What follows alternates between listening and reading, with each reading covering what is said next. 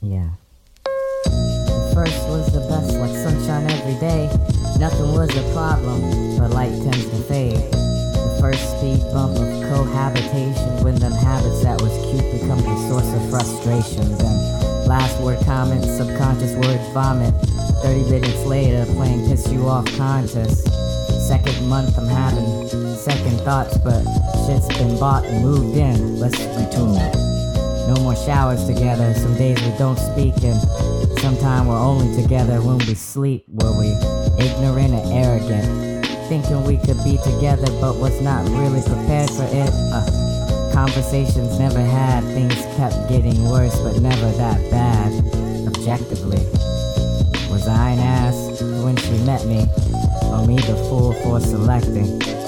Third month and littles changed, furniture we rearranged, but it never ever was the same as that first time. Like moving a couch would mitigate the doubt, the conclusion unsettling, we had to be out.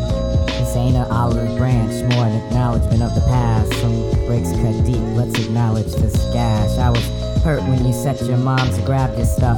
She looking at me crazy like I handled you rough. We wasn't toxic, it should have been better.